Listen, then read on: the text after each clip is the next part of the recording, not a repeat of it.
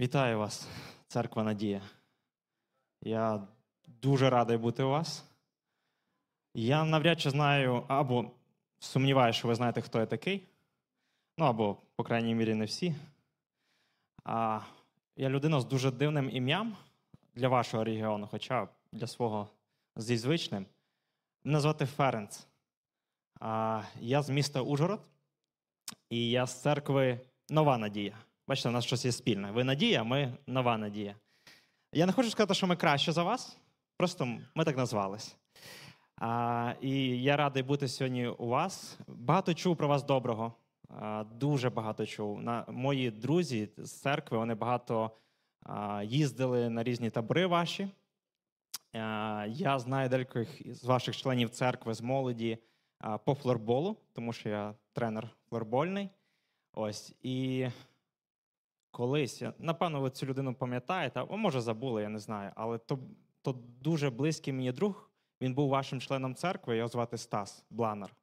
Ось, то це дуже близький мені друг, і це мій учень, і свого часу він поступив в університет у Рівному, ось, і потрапив до вас, тому я від нього теж дуже багато хороших речей чув.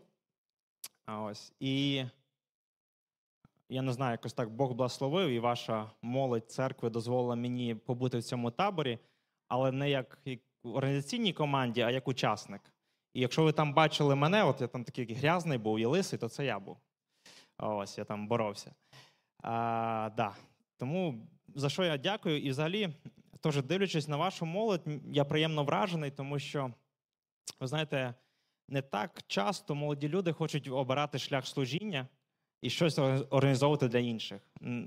У сучасному світі людям звичніше жити для себе, заробляти для себе, і особливо, коли в тебе є 7 днів, то, напевно, молодим людям краще щось підзаробити, але коли я дивлюсь на вашу молодь, вона стільки жертовна, готова вкладатись і служити не тільки молоді з вашої церкви, але з усієї України, я здивований. Тому, слава Богу, за таку молодь, яку ви маєте, і за те, що ви так доносити Євангелії по всьому, не знаю, світу, але точно Україні, можу сказати. Хоча мій друг зараз в Америці, Стас, то я думаю, по всьому світу. Ось, тому дякую вам ще раз, і я радий за ваше служіння і за вашу молодь, і за це славлю Бога. Ваша молодь дозволила мені побути в таборі як учасник, і недовго я був учасником, всього 2 дня. Ось, якщо ви бачили на відео, як я боровся в цьому такому класному конкурсі, от такий конкурс, у болоті, ось, я трішки травмувався і травмував свої коліна і пальці на ногах, і на 2-й день чи 3-й день табору я випав з таборної програми, і все, що я робив, це я лежав, спав і їв. Ось, от це був мій такий табір. Але я відпочив, це найголовніше, напевно, з такою цілею я їхав. Ось, і знаєте, от десь на 2-й день табору я травмувався, я вже, це зараз я ходжу, ви просто не бачите, скільки тут пластирів у мене намотано, але це нічого страшного. Ось, і день, коли я травмувався, мені було доволі складно ходити, тому що, пекло коліна і пальці, але я хотів потрапити на вечірню програму. Ось я намагаюсь так потрошку, шкотильгаю, виходжу, і намагаюсь пройтись, там треба було вийти на вулицю. І зустрічає мій друг Женя з Ужгорода, з моєї церкви. Він бачить, що я так іду поволі, він каже, слухай, затрибуй мені на спину, я тебе донесу до програми, щоб ти не йшов так далеко. Я такий думаю, слухай, я 30-річний дядько, 76 кілограм, буду тобі на спину запригувати, і ти будеш мене нести. Думаю, якось, не треба, я сам дійду. А потім він каже, запригуй, я тебе понесу, що ти будеш йти? Ти ж будеш мучитись зараз, ще хвилин 10 будеш йти. Я кажу, добре. І я запригнув йому на спину, він несе мені, і знаєте, мені якось так спочатку ніяково, такого дорослого дядьку несуть. А потім стало так приємно, що я так швидко потрапив на місце, і в мене ноги не боліли, і коліна не пекли. І я йому подякував, але потім в мене було багато часу розважати так про своє життя і про Бога. Я думаю, що, знаєте, з Богом щось подібне в нас. Він пропонує, коли ми травмовані, коли ми не можемо щось робити, понести нас на собі, пронести якийсь шлях і етап нашого життя. А ми дуже часто любимо пручатися і казати, я сам, я зараз все вирішу, я тут, я спроможний. Але насправді в нашому житті ми потребуємо Бога, який буде керувати і направляти нас. І сьогодні я буду проповідувати про Бога, який керує і направляє нас по життю. І моя проповідь сьогодні називається «Керований». Якщо у вас є Біблії, відкривайте їх на Післання до Римлянам, 8 розділ. Це буде основний лист, основний текст, про який я буду сьогодні проповідувати, на основі якого я буду проповідувати.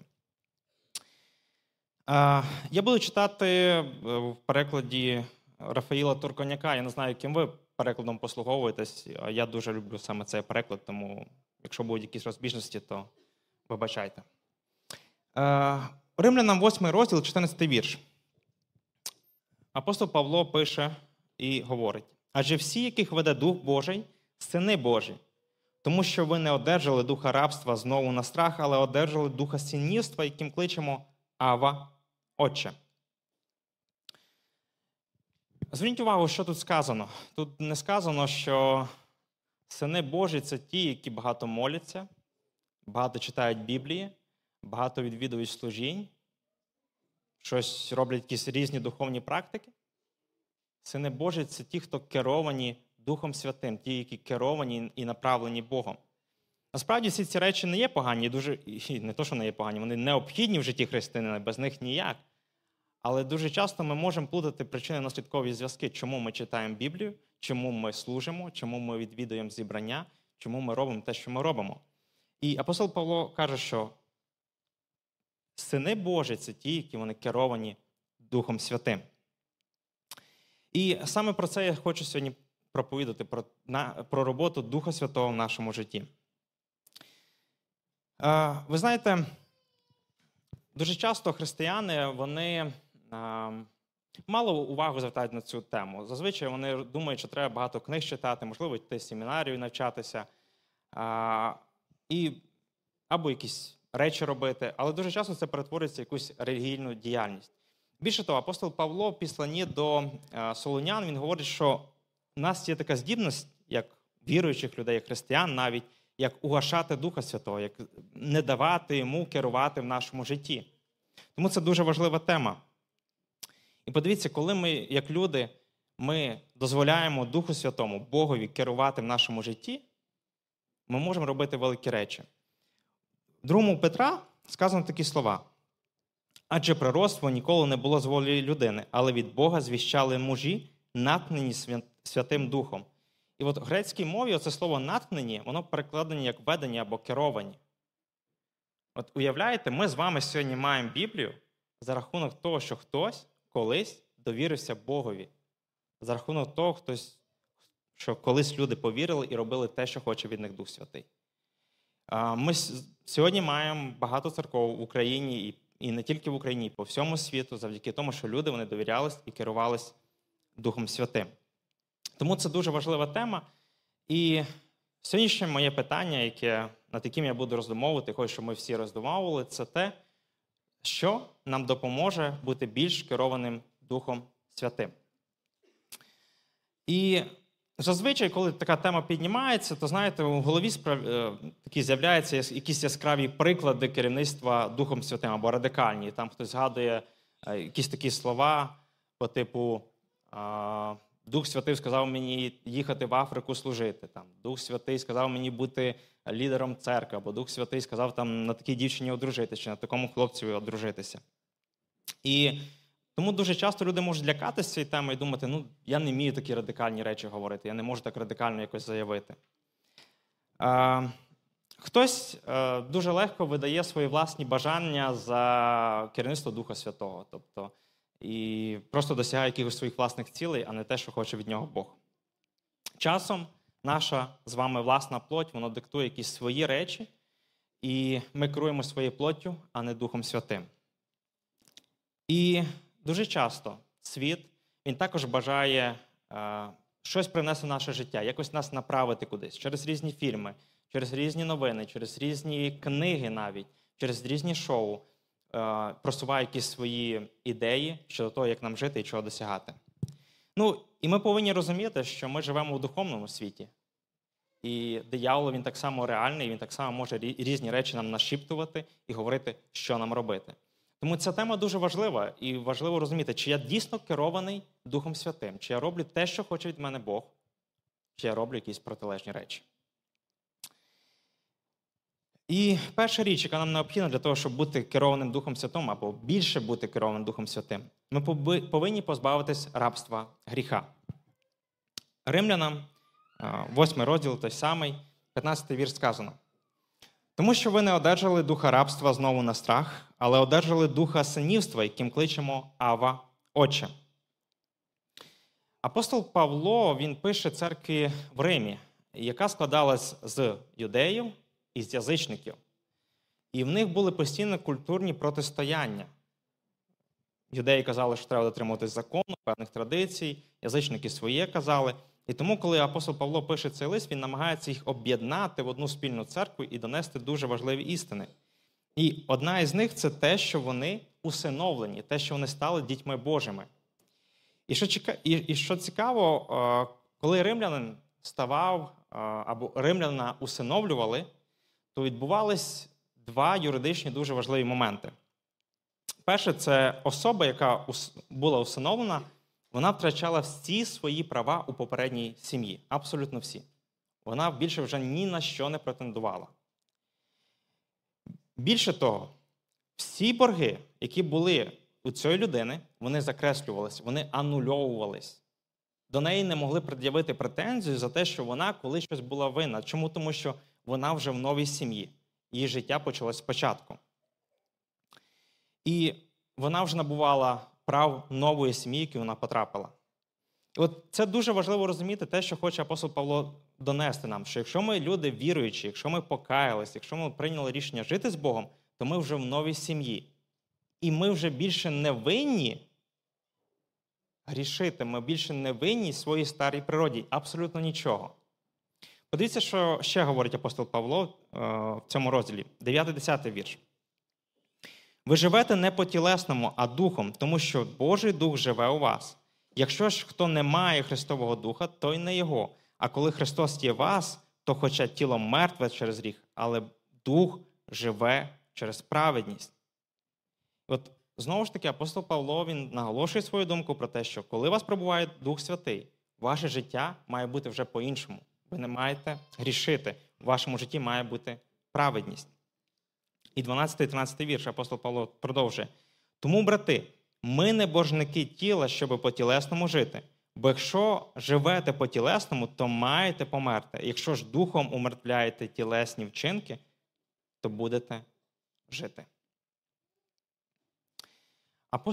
Апостол Павло, він доносить дуже важливу думку про те, що ми маємо не давати проявлятись нашій гріховній плоті. Ми маємо умертвляти всі ті наші гріхи.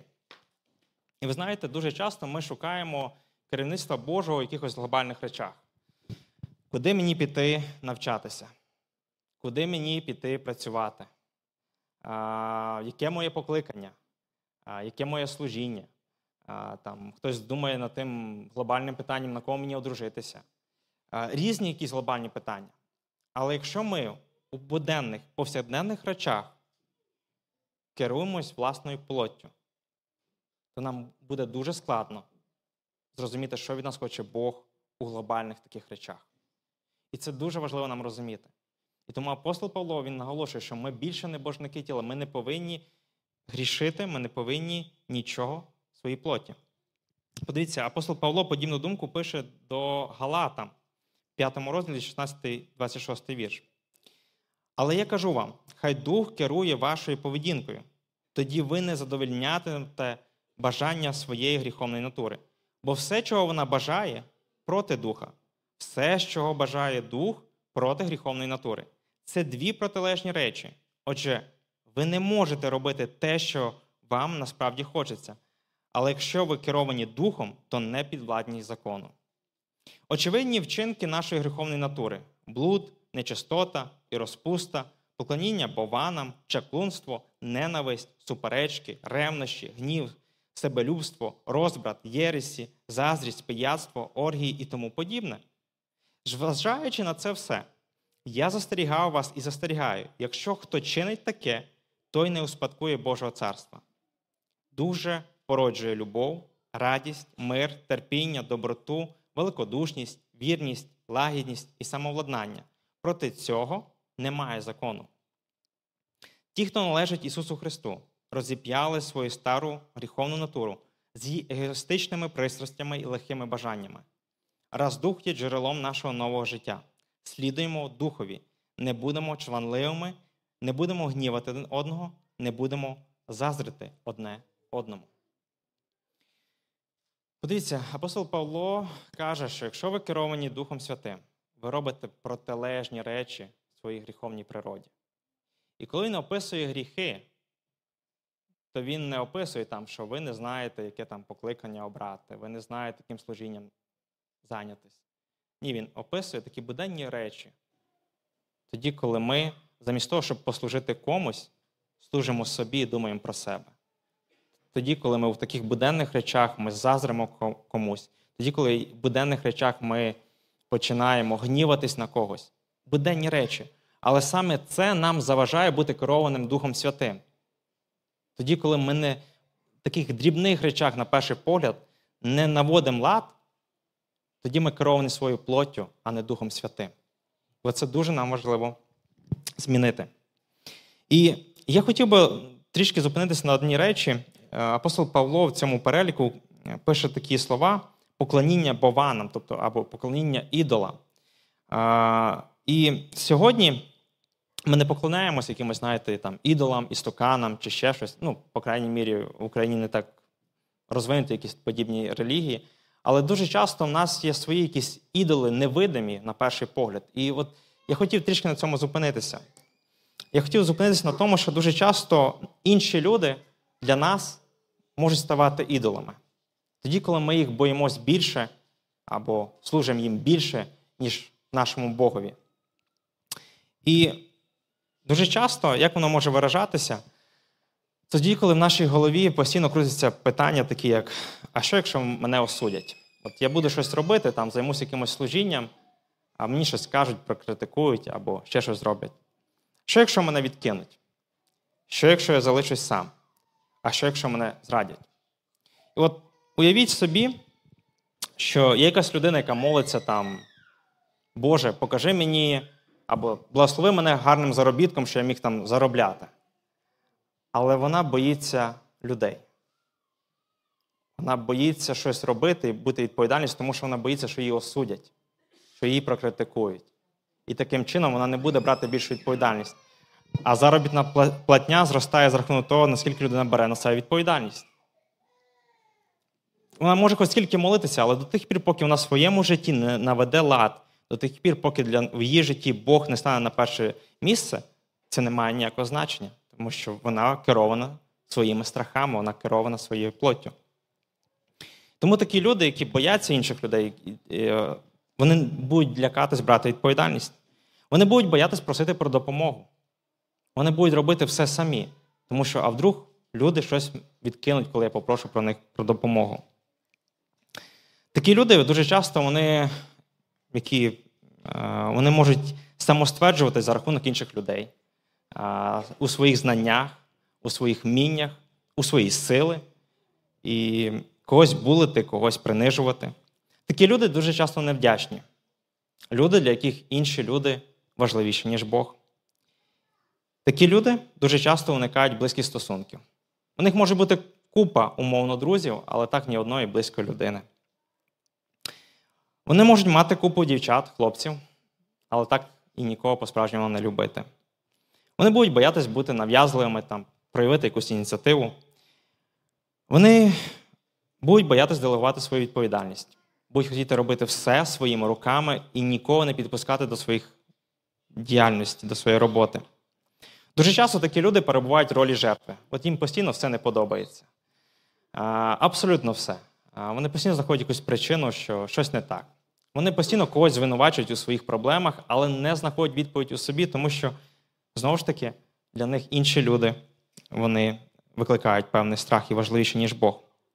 Або такі люди часто можуть перебувати у такому, знаєте, ролі рятівника. От всім допомогти на світі, кожному допомогти, про кожного потурбуватися. От всіма людьми на світі зайнятись, окрім свого життя, окрім того, щоб собі навести порядок. Тут можна багато що перераховувати. Є дуже гарні такі книги Едварда Велча про душепікунство, і вони називаються «Коли люди великі, а Бог маленький». І там він дуже гарно ці всі речі описує. Про що я?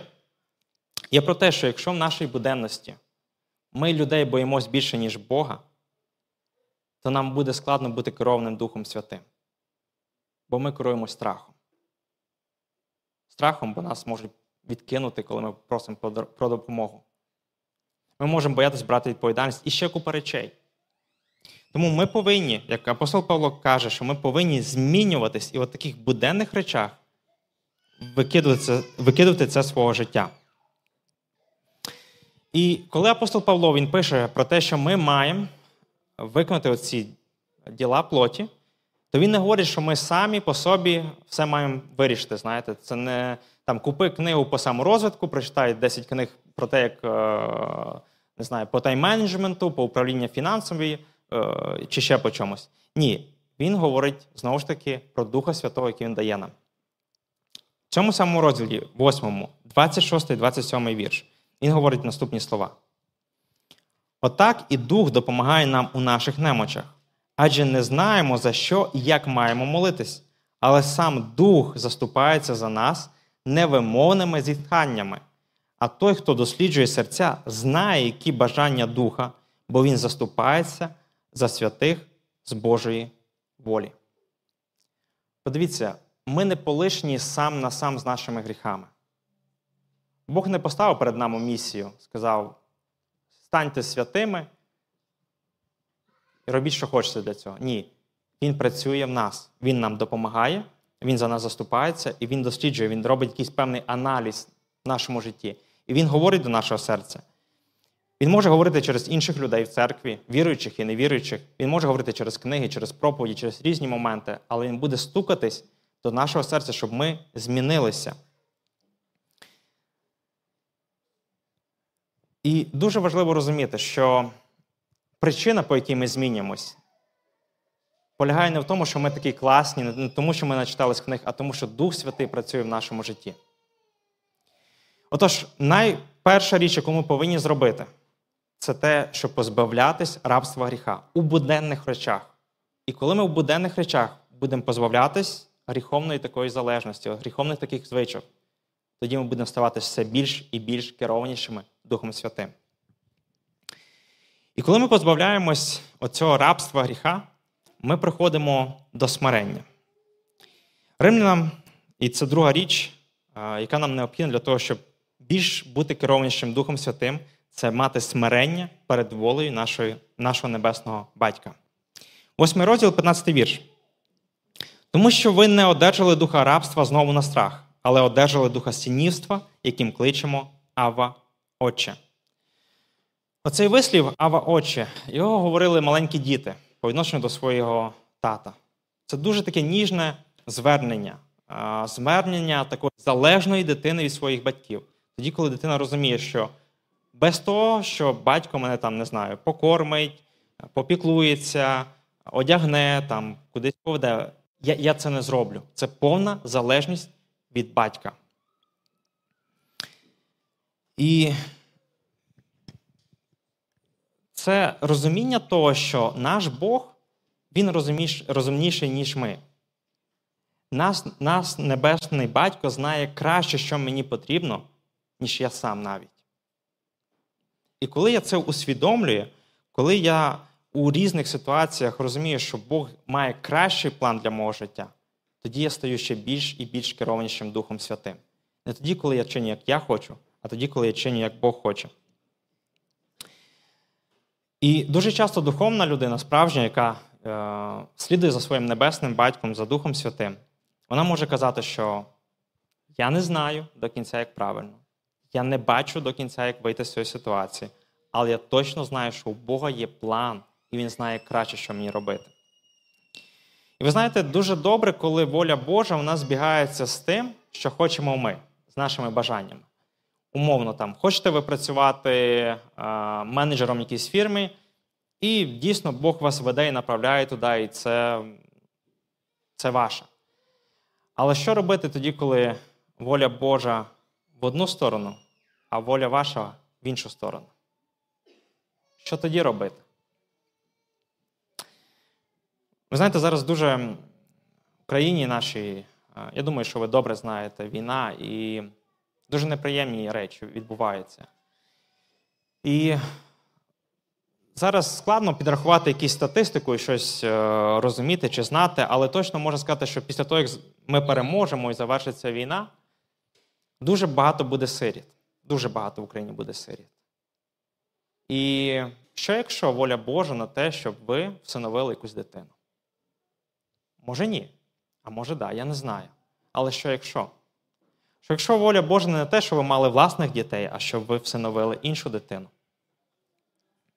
Що якщо воля Божа, це, можливо, дивні речі, я кажу, але просто подумайте, що якщо воля Божа для вас, дівчата, що ви не одружились там на гарному принці, такому красивому, багатому, сильному, накачаному, який виходить з залу, а військового, який повернеться з війни, і, можливо, в нього не буде руки або ноги. Що якщо? Що якщо для вас, хлопці, воля Божа, що ви одружились не на якійсь там мега гарній дівчині, цнотливій дівчині, а на вдові, яка залишилась сама, тому що її чоловік загинув, захищаючи нашу країну? Що якщо воля Божа, вона йде протилежно того, що ми хочемо? Що якщо ми хочемо працювати і заробляти великі гроші в цьому світі, а Бог нас кличе на служіння в церкві? Що тоді? Що ми оберемо? Це складні і непрості речі. Але якщо ми хочемо бути керованим Духом Святим, ми повинні розуміти, що є воля Батька, яка більша, масштабніша і правильніша, ніж те, чого ми хочемо. І коли ми смиряємось перед волею нашого батька і кажемо: «Батьку, ти керуй моїм життям.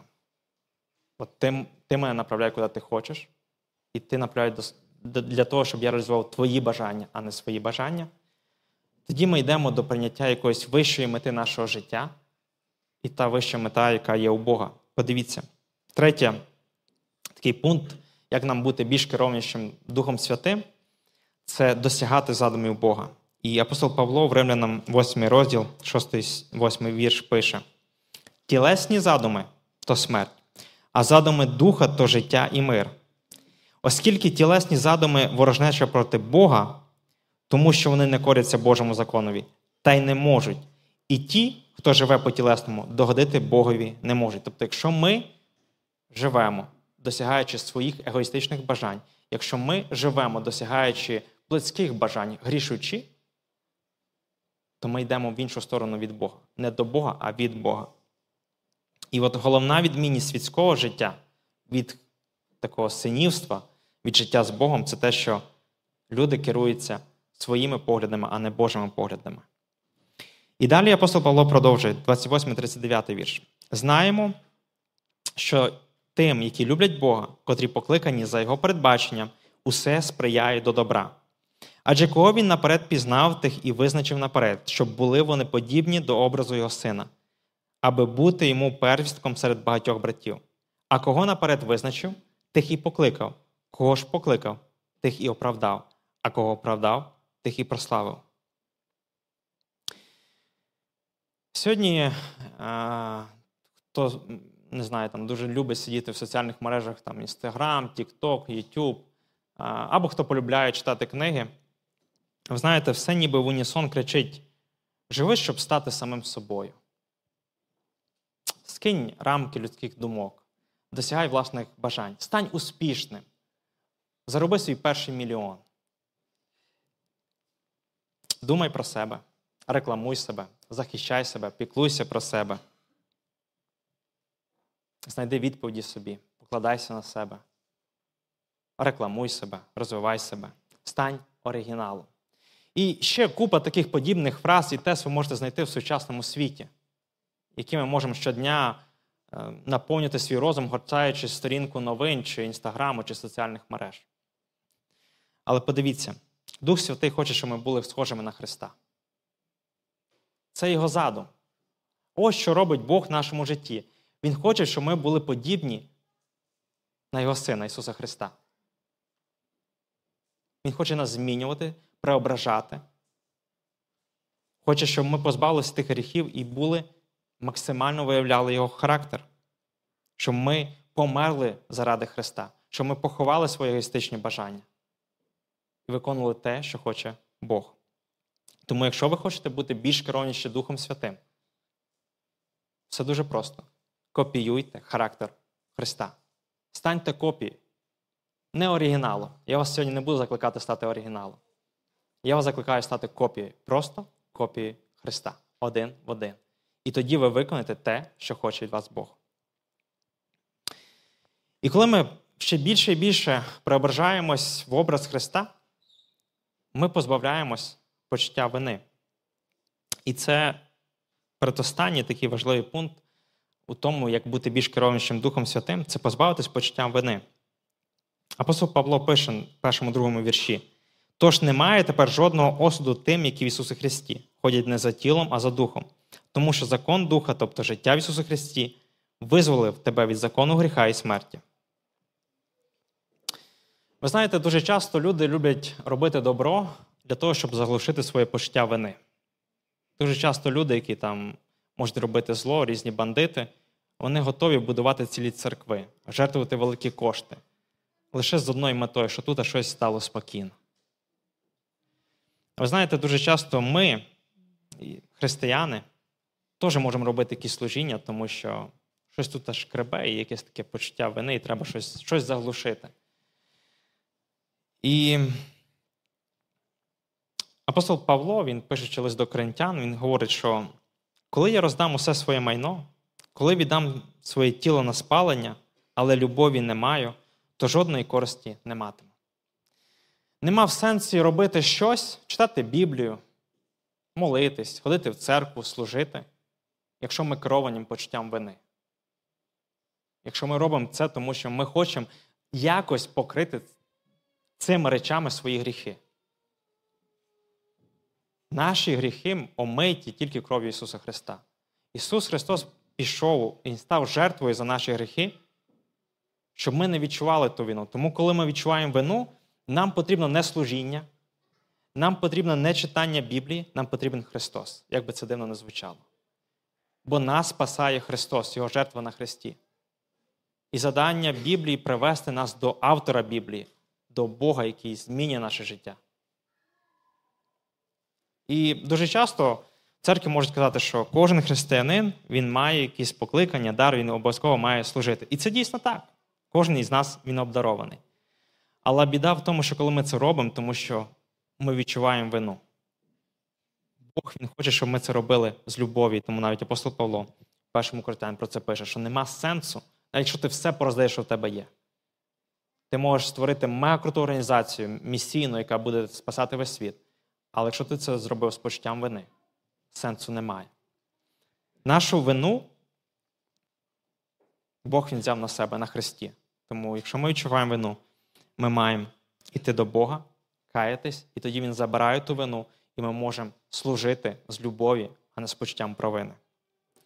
І коли ми позбавились того почуття провини, коли ми не намагаємось загладити служінням свої якісь гріхи, коли ми читанням Біблії не намагаємось заспокоїти себе, а дійсно ми читаємо, тому що ми хочемо більше знати нашого Бога, нашого Батька, автора Біблії, тоді це веде нас до довіри.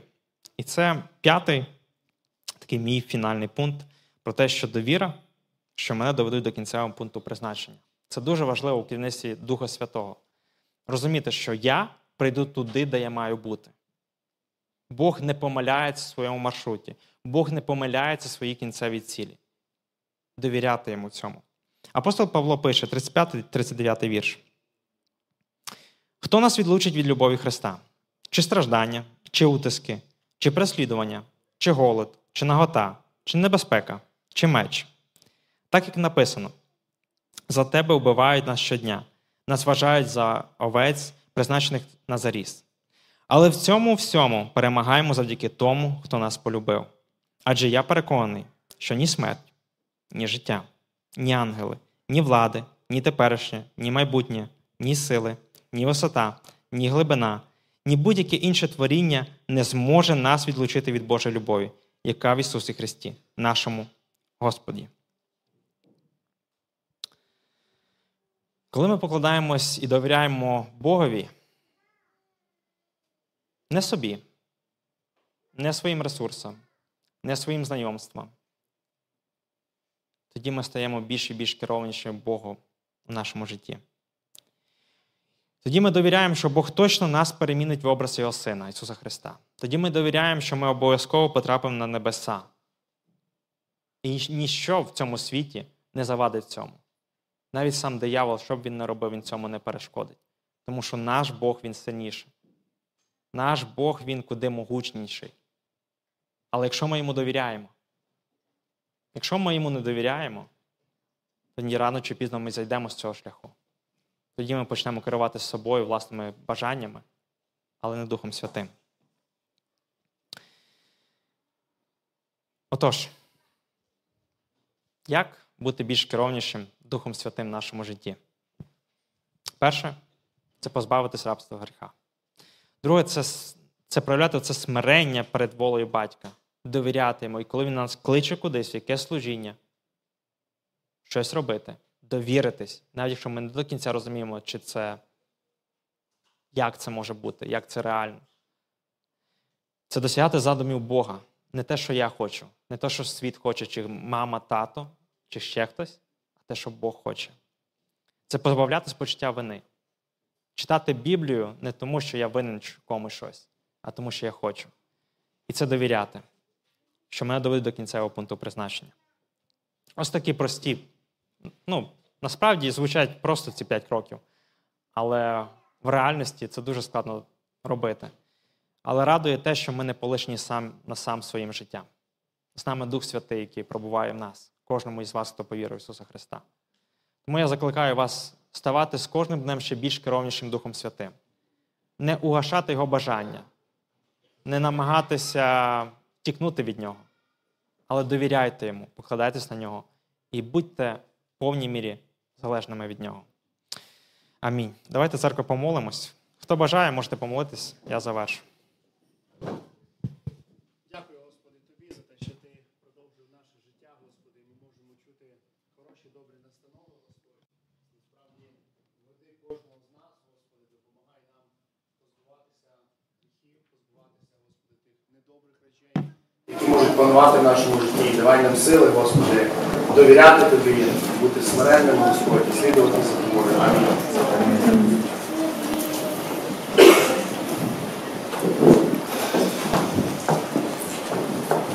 Батько Небесний, дякую за те, що Ти встановив нас. І ми Твої. Ми цього не заслуговували. Ми не були цього достойні. Ми тікали від Тебе і жили своїм життям. Але дякую за те, що Ти нас віднайшов, за те, що нас прийняв. І тепер ми не сироти, тепер ми сини. І Ти пробуваєш нас кожного дня. Допоможи нам залежати від Тебе, покладатись тільки на Тебе і з кожним днем ставати ще більше і більш керованішим Твоїм Духом Святим. Амінь. Хочеться просто нагадати про те, що якщо ви бачите поруч незнайомих людей, обов'язково привітайтесь, обов'язково поспілкуйтесь, обов'язково пригостіть їх або прохолодним, або гарячим напоєм. І також хочу нагадувати, дорога церква, про те, що члени церкви, які являються ось тут в Надії, вони не всі знаходяться в своїх сім'ях, не всі знаходяться в своїх домівках. І просто хочу нагадати про те, що наш Ілля Сірко, він сьогодні виконує обов'язок перед державою, і він вже знаходиться в частині східної нашої держави. Я прошу вас продовжувати молитися за те, щоб Бог беріг його, давав йому сили і мудрості. І по такому доброму звичаю сьогодні хочу ще нагадати, що саме сьогодні 7 років, як вони з Оленкою дружилися. Я пам'ятаю той день,